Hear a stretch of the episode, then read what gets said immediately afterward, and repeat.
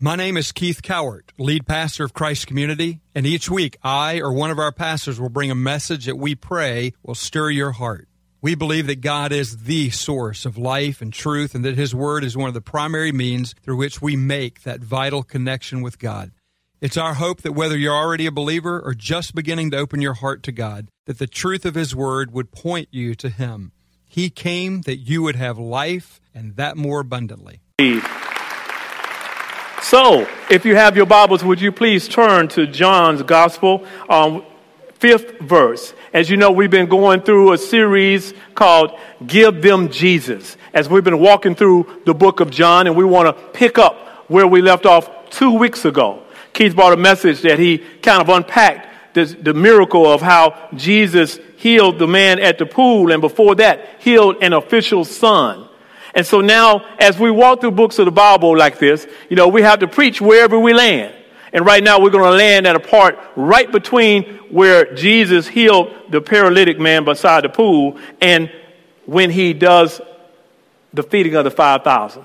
A real rich, sweet, powerful, interesting passage of scriptures, about 30 scripture, 30 verses long. And this is where we're going to spend our time this morning. Let's go right to it. Starting in verse 16.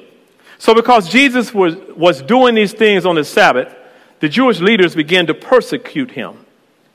In his defense, Jesus said to them, My Father is always at work to this very day, and I too am working. For this reason, they tried all the more to kill him.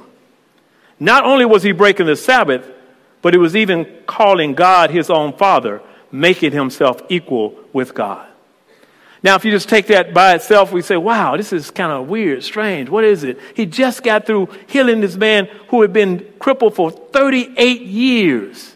He just got through demonstrating his power, his power and his majesty. And now these Jewish leaders, they look, not only persecute him, but now they want to kill him. What is that all about? Not only were they upset because he healed on the Sabbath. See, that's what they were, that's what the problem. That's why they wanted to persecute him. Because, you know, they were keepers of the law. They knew the law. They knew it very well. You know, they were very much in tune with the law that says, you know, uh, remember the Sabbath day and keep it holy. As a matter of fact, they were so in tune with it, but by this time they had put all kind of restrictions and all kind of caveats into this simple commandment. To the point that it was, uh, you know, they felt it was unlawful, that it was something that was against God for a paralytic to take up his mat on Sabbath. That for Jesus to even do this act on the Sabbath. We won't try to repreach what we talked about two weeks ago, but I want you to get the context in which this is in. And so Jesus, Jesus, you know, in his defense, it says, now that's a, that's a, that's a, that's a mouthful all by itself. In his defense, he said to them, My father's always at work to this very day, and I am working too. And see, when he said that, when he said, My father, you know what they took from that? Oh, now not only are you going to do things on the Sabbath, but now you relate, you kind of you kind of making yourself like equal with God, even though he was. They just didn't know it. Or they couldn't recognize it. They didn't realize it. But this, this took it up to another level. They said, not only do we want to persecute, now we need to kill you because, and you say, well, that's kind of over the top, that's kind of dramatic. But see, these were Jewish leaders, the Pharisees, who were very, very much astute, and they knew the law backwards and forward. They knew it. They knew it so well that they knew, you know, somewhere in the Bible says that they knew every dot and tittle, every little mark that was around the word. They could recite it to you. They could. They knew how many words, how many letters were in the Testament, Old Testament. They were very, very knowledgeable. But they had a, you know, they were referring back, and Jesus knew this. They were referring back to Old Testament because in the Old Testament, it said that if you were going to convict anyone, accuse in any crime or offense, a matter must be established by the testimony of two or three witnesses. So Jesus knew that. But what was his response? I wonder. Here it was, they wanted to kill him. Well, part we're not going to take time to unpack all the way is found between verses 19 and verse 29. Read them for yourself sometime, but you would think that if somebody's getting ready to kill you, you might want to back up a little bit and say, wait a minute, hold man, hey, wait a minute, you got to understand what's going on here. But no, not our Jesus. He launches right in with both barrels. Look, look what he says in verse 19. Jesus gave them this answer. Very truly, I tell you, the Son can do nothing by himself. He can only do he can do only what he sees his father doing because whatever the father does, the son also does. Doesn't sound like anybody that's bagging off. Sounds somebody that's going full speed ahead. Full speed ahead. And then it gets down to verse 30 and 31. And he says something quite remarkable. As he's continuing to, to let him know who he was and why he was who he was and what kind of relationship he had with the Father, he gets to verse 30 and 31 and, and listen to these words. He says, By myself I can do nothing. I judge only as I hear. and My judgment is just, for I seek not to please myself, but him who sent me. And then this next line, listen to this real carefully. If I testify about myself, my testimony is not true. There's another one who testifies in my favor, and I know that his testimony about me is true. That's kind of strange, a little different. Now, don't think for a moment that Jesus is saying that his words are not true. But like I said just a minute ago, what he knew See, he was meeting them right where they were, right where they were. Even though they were, these Jewish leaders, these Pharisees, had every intent, Jesus knew why they thought the way they thought. Because they were referring back to the law, which they were so good at. They were referring back to that law that said one witness is not enough to convict anyone accused of any crime or offense they may have committed. A matter must be established by the testimony of two or three witnesses. So what Jesus is doing is he's meeting them right where they are and building a case. He's building a case to defend himself against their accusations, against what they thought they knew, against their attempt to not only persecute him, but now kill him. You know, Jesus is doing a couple of things here. First, he's very subtly telling the Jewish leaders, You don't have enough witnesses against me to legally convict me because you don't have two or three. And while they were so worried about Jesus breaking their version of the Sabbath laws, they were in direct violation themselves. This was a way of Jesus kind of showing their hypocrisy to them. But that wasn't all he was doing. Even as he was pointing out their hypocrisy, he was completely fulfilling the letter of the law. It's Jesus, who we know to be God, who we know to be all powerful. He could have handled this dispute all kind of ways. But he chose to do it in a manner that they clearly understood. How many witnesses did the Old Testament say that you need to have? How many? A minimum of how many? Maybe if, if it's a tough situation, you need to have how many? Three. But you know what? In the next few minutes, we're going to see what Jesus does even better than that. Father, we just pray right now as we unfold this message as you have given it to us, Lord, that your spirit will guide and direct. Your words will be clear. Your spirit will be free to roam in this place. Have your way, Lord. Father, I pray now that you give me focus to preach this word as you have put it in my heart. In Jesus' name, amen. You know, I grew up in a home where my father, he, he was a fan of what he called those lawyer shows. You know, lawyer shows. You know, I don't know, if any of y'all remember Perry Mason? Perry Mason was required viewing in our household. You know, Perry Mason, and then after Perry Mason went off scene, you know, Ironside came after him. And then, you know, even in, in, in, in, recent years now, he'll watch, you know, they got Matlock um, reruns. He'll watch that. I think he'll watch it all day, every day. It's something about the courtroom scene that he just loves. And, you know, I, I kind of do too. I like, I like it. You know, they got the, they have the defendant and they have the, the, the prosecutor and the defense attorney and they have the, the, the, the, the victim and the witnesses. And, and there's something about the witnesses though. You know, the witnesses come up and they take the stand and, and, you know, they, they say something. You know, they raise their hand. You know how they say it? I swear, I affirm to tell the truth, the whole truth, and nothing but the truth. That's the title of our message today. The truth, the whole truth, and nothing but the truth. And that's what Jesus begins to unfold to these Jewish leaders in these few verses that we have before us.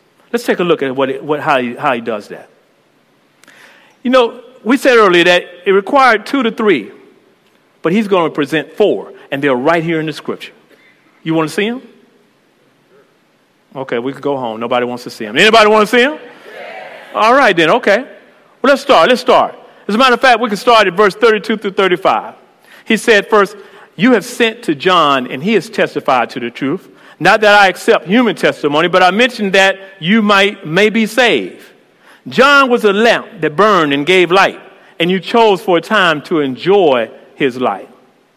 Now, Jesus was claiming to be God, and he could have defended himself, but he decided to go along with the way they do business, and he calls a witness. And the first witness that he called of all people, was a human being. He Here's God of the universe but he chooses to call a human being as his first witness. He had all creation at his disposal, but he calls John the Baptist, someone that they were familiar with, someone who had been out in the wilderness eating honey and locusts and proclaiming the word of the Lord. He chose John the Baptist because these Jewish leaders, they were familiar with this John the Baptist. And they would have known about John the Baptist. You know, back in verse in chapter 1, verse 29, that's when he told the crowds, Behold, the Lamb of God, which taketh away the sin of the world. See, John the Baptist could testify as to who he was. John the Baptist, in verse, in, in, in you go on in chapter 3, in, in uh, verse 34 and 36, John went on to say, For he whom God hath sent speaketh the words of God for God, giveth not the Spirit by measure unto him. The Father loveth the Son, and hath given all things into his hand. He that believeth on the Son hath everlasting life, and he that believeth not the Son shall not see life, but the wrath of God abideth on him. Jesus reminded his accusers of how John the Baptist testified that he was God, that he bore witness to the truth, that he was a prophetic light to them. And not only did he remind them, though, he reminded them also that they grew tired of John the Baptist. You know, and as I, as I, as I talk about this part right here, because you say, well, what does that got to do with me right now? You know, God sends people our way to proclaim his good gospel. He sends people our way to proclaim who he really is. And yeah, yeah, it's not John the Baptist. We read about him now, but we have people in the living flesh. We come to places like this. We go to our small groups. We go to Bible studies, and people people verbally talk to us and lead us. That's what discipleship is all about. Discipleship is one person tell another person where to go get bread if you're hungry. And we hear this, but you know something that we do sometimes? We grow tired of the voice. And that's what they did because they grew tired of John the Baptist's voice. That's what he said to them. But Jesus doesn't stop there. He calls another witness. Because see, if John the Baptist didn't do it, he had another witness that he called to the stand, and he called to the stand now, he called to stand his own miracles. Get the picture now. The courtroom scene has been set. There's the Pharisees on one side, you know, looking, staring, in all their fancy clothes, and all their righteousness. And here's Jesus on the other side, defending himself.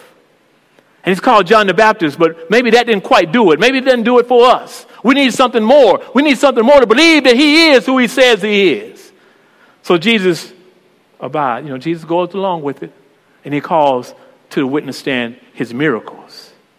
His miracles. See, John the Baptist, in all of his goodness and all of his power, he didn't perform miracles. But Jesus did. Jesus did. They knew it. They had just witnessed it, didn't they? A paralytic for 38 years. They got up, took his mat, and walked. And you know what? They missed the miracle because they were so concerned about keeping the law. And that's how it is sometimes. Sometimes God brings a miracle right here and put it right down in front of us. But we're so concerned with all the trappings behind it that we miss the very miracle that God presented for us to show us the way and point us to Him. And that's what happened here. Because in His miracles, He raised the dead. In His miracles, He gave sight to the blind. You know, he healed. He, he raised, you know, he did all of these things. And John the Baptist, John the Baptist himself, you remember when he had doubts about who Jesus was? You know, in Matthew 11, John sent some disciples uh, to Jesus, asked a question. In verse 3, it says, and, and they said unto him, Art thou he that should come, or do we look for another? Remember how Jesus responded to him? In verses 4 and 5 of chapter 3, he said, Jesus answered and said unto them, Go and show John again those things which you do not hear and see. The, blind, the blind receive their sight, the lame walk, the lepers are cleansed, and the deaf hear, the dead are raised up, and the poor have the gospel preached to them. Jesus did these miracles not just to make people believe, not just to attract a crowd, even though they did attract crowds but you know why he did them? He did them to point them to the Father, who gets all the glory for the miracles. So he had two witnesses John the Baptist, miracles, but then he calls a third witness. Look at verse 37 and 38. And the Father who sent me has himself testified concerning me. You have never heard his voice, nor seen his form, nor does his word dwell in you, for you do not believe the one he sent. The Father who sent me has himself testified concerning me. It's almost like Jesus is kind of poking with them now. Remember who they are. They are the extremely religious people of the time. They were God's chosen people, and they knew it. Not only did they know it, they let everybody else know it too. And even though all of Israel was God's chosen people, these particular people he was talking to, he was talking to, they were the elite. They were the Pharisees. They wore their righteousness on their sleeve. The clothes that they wore told people how religious that they were. The way they talked told people just who they were. The way they ate and who they ate with told people just how religious they were. They prayed out loud so people could hear them and know just how religious they were. If anyone should be in touch with God, it ought to be these people. You know, he, he, he said in there, you have, ne- you have never heard his voice, nor seen his form, nor does his word dwell in you. And you know, that might have been true for a lot of people that was listening that day. But I'm quite sure some of them either were there or they heard about the day John baptized Jesus in that river. Some of them might have been there. You remember what happened? There was an audible voice on that day. You remember what was said? This is my beloved Son in whom I am well pleased. See, God the Father Himself testified that Jesus is God the Son. Look like that be enough, don't you think? Look like after that, they would have get it. They would say, okay, I, I, I'm sorry, I understand.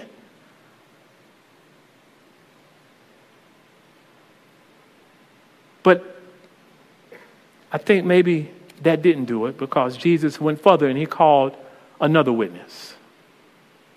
And this witness is one that I think really wrecked their world. Verse 39 and 40. You study the scriptures diligently because you think that in them you have eternal life. These are the very scriptures that testify about me yet you refuse to come to me to have life. This fourth witness that Jesus called was the very word that they prided themselves in knowing so well. He called to the witness saying, his word, the Pentateuch, the Old Testament that they had, not so much in writing, but they had up here in their head because they could tell it to, the, to whoever they needed to tell it to at the drop of a dime. Surely, when it was time for them to beat them across the head with it, they knew every detail of it, they knew it backwards and forwards, and he says, The scripture points to me. How could they miss it? How could they not see it? They spent all their lives, all their adult lives, studying it, learning it, getting it down to memory, being able to apply it. But see, the problem was that's what they were doing. They was, they was using it to apply it in the life of others and not to themselves.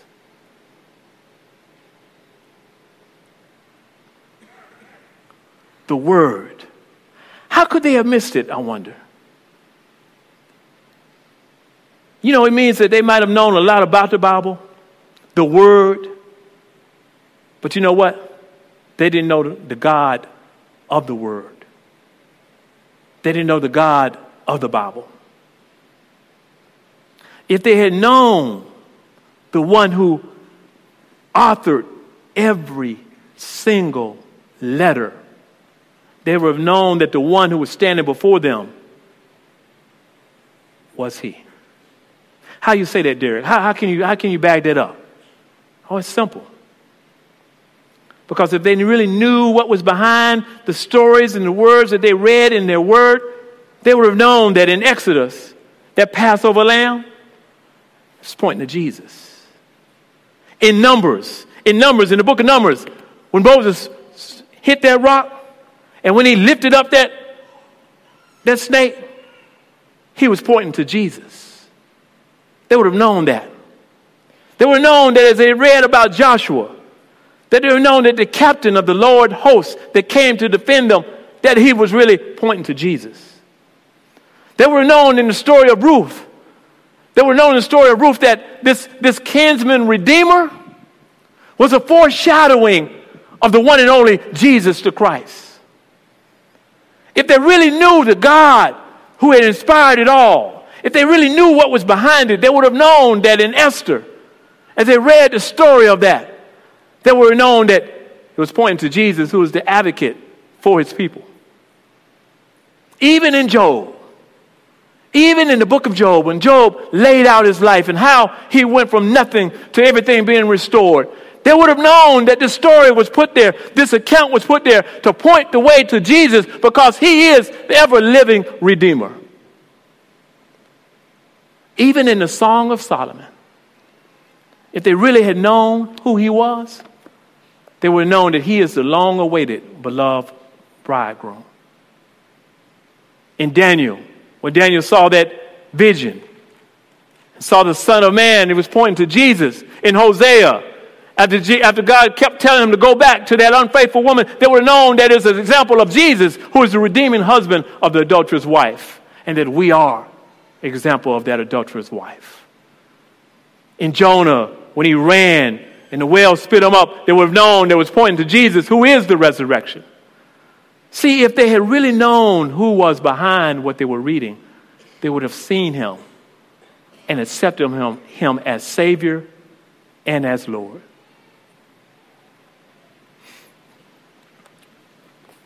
So you may ask, what does that got to do with me?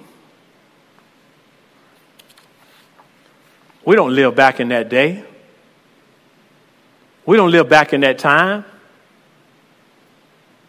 oh, surely we are so much better than these Pharisees and these Jewish leaders. We don't, we don't. But you know what?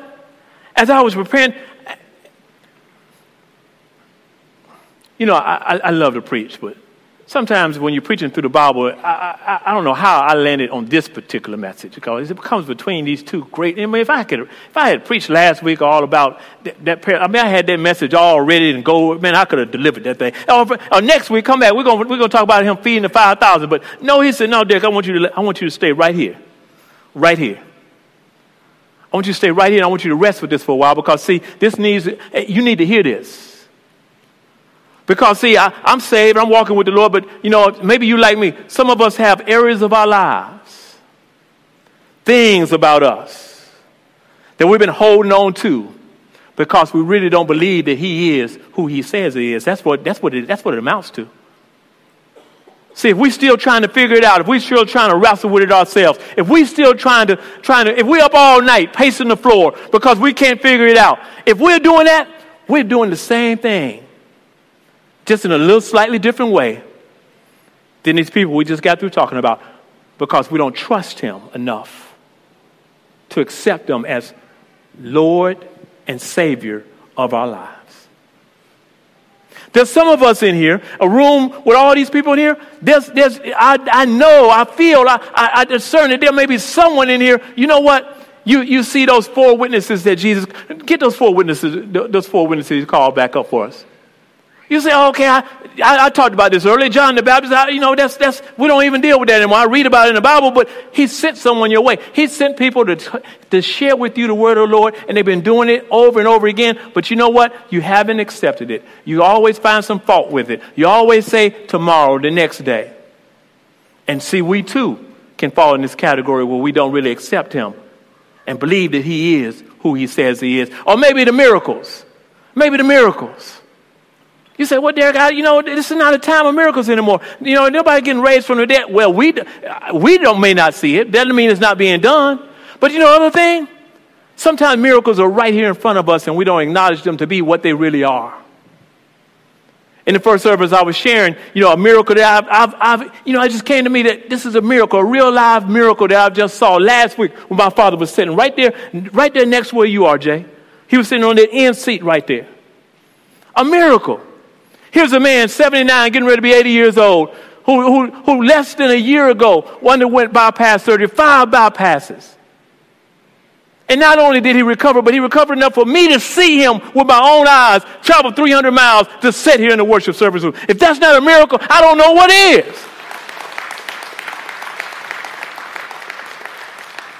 And sometimes we have trouble seeing those miracles in our very lives. But as I look across this sanctuary this morning, I'm seeing all kind of people. I'm not going to call your name because I don't want to tell all your business, but I'm seeing people here and here and here and here and here and here with miracles. God has bring, brought miracle upon miracle to you. And anybody can testify to the power of Jesus Christ because you have seen a miracle in your own very life.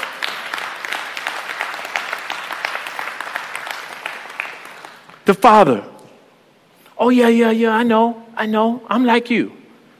I don't hear any audible voices. And if I did, I'd keep them to myself before y'all get ready to lock me up. You know, I don't hear any audible voices. But you know what I do hear?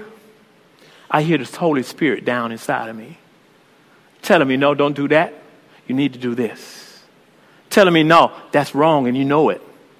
Telling me you need to confess, you need to ask forgiveness telling me that I am worthy, that I am his son. I feel the Holy Spirit. Has anybody ever felt the Holy Spirit just rise up inside of you? Has anybody aware that the Holy Spirit is with you? Has anybody in the room felt the power of the Holy Spirit in their lives? Has anybody felt that?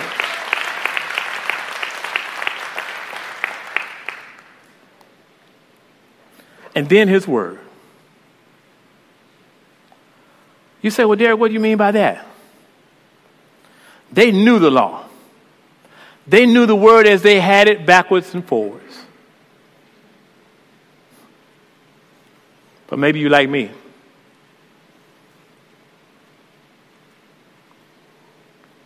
And I don't spend enough time in it.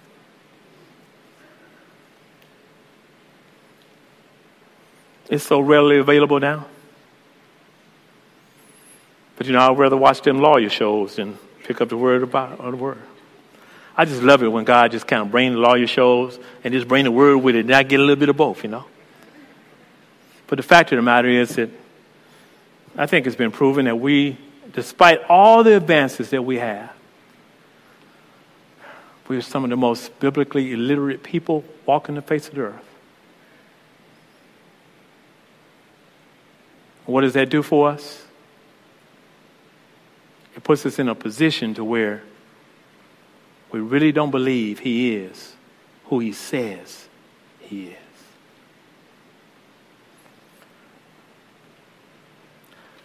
I like those that serve in community to come ahead and get the elements ready. I'd like the band to come on and make your way out. Somebody told me before the service started, said, Yeah, you preaching today is going to be short like you are.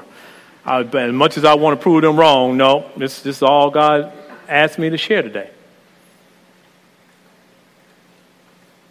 Because I sense very strongly that what he wants to do more powerfully in this service this morning is he wants to speak to your heart. He wants to speak to you this morning. We want to leave, we want to leave plenty of room for that to happen. Now, they're going to take their positions up here, and don't worry, don't rush. You know, right now is not the time to respond, not, not the time, to, if you can help it, to go take a break. Because right now, I think it might be one of the most powerful moments in this entire service. It's a time for us to bow our heads.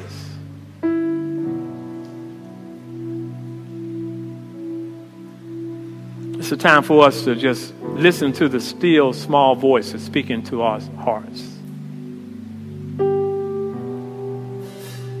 I wonder, I wonder this morning,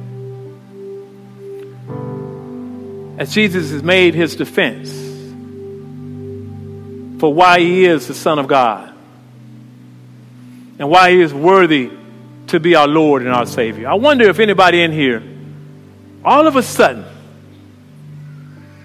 just realized that I've been rejecting him all my life.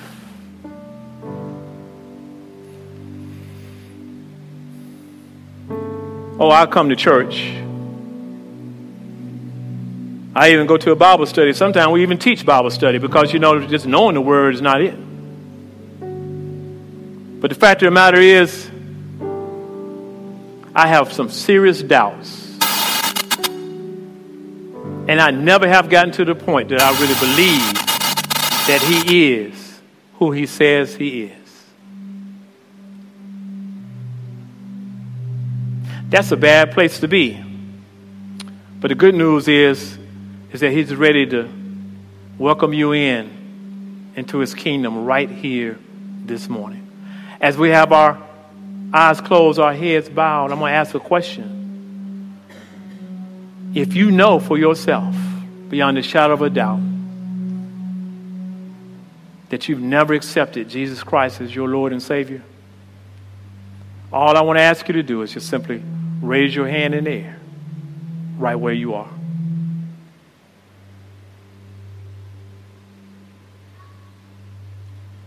And I follow that question with this question. If you are a believer in Jesus Christ, but you know that you have areas of your life, closets in your house, corners in your heart that you have kept him out of because you really didn't believe that he could make a difference. And the Holy Spirit has convicted you this morning that you need to let that go. You need to let him in. You need to depend on him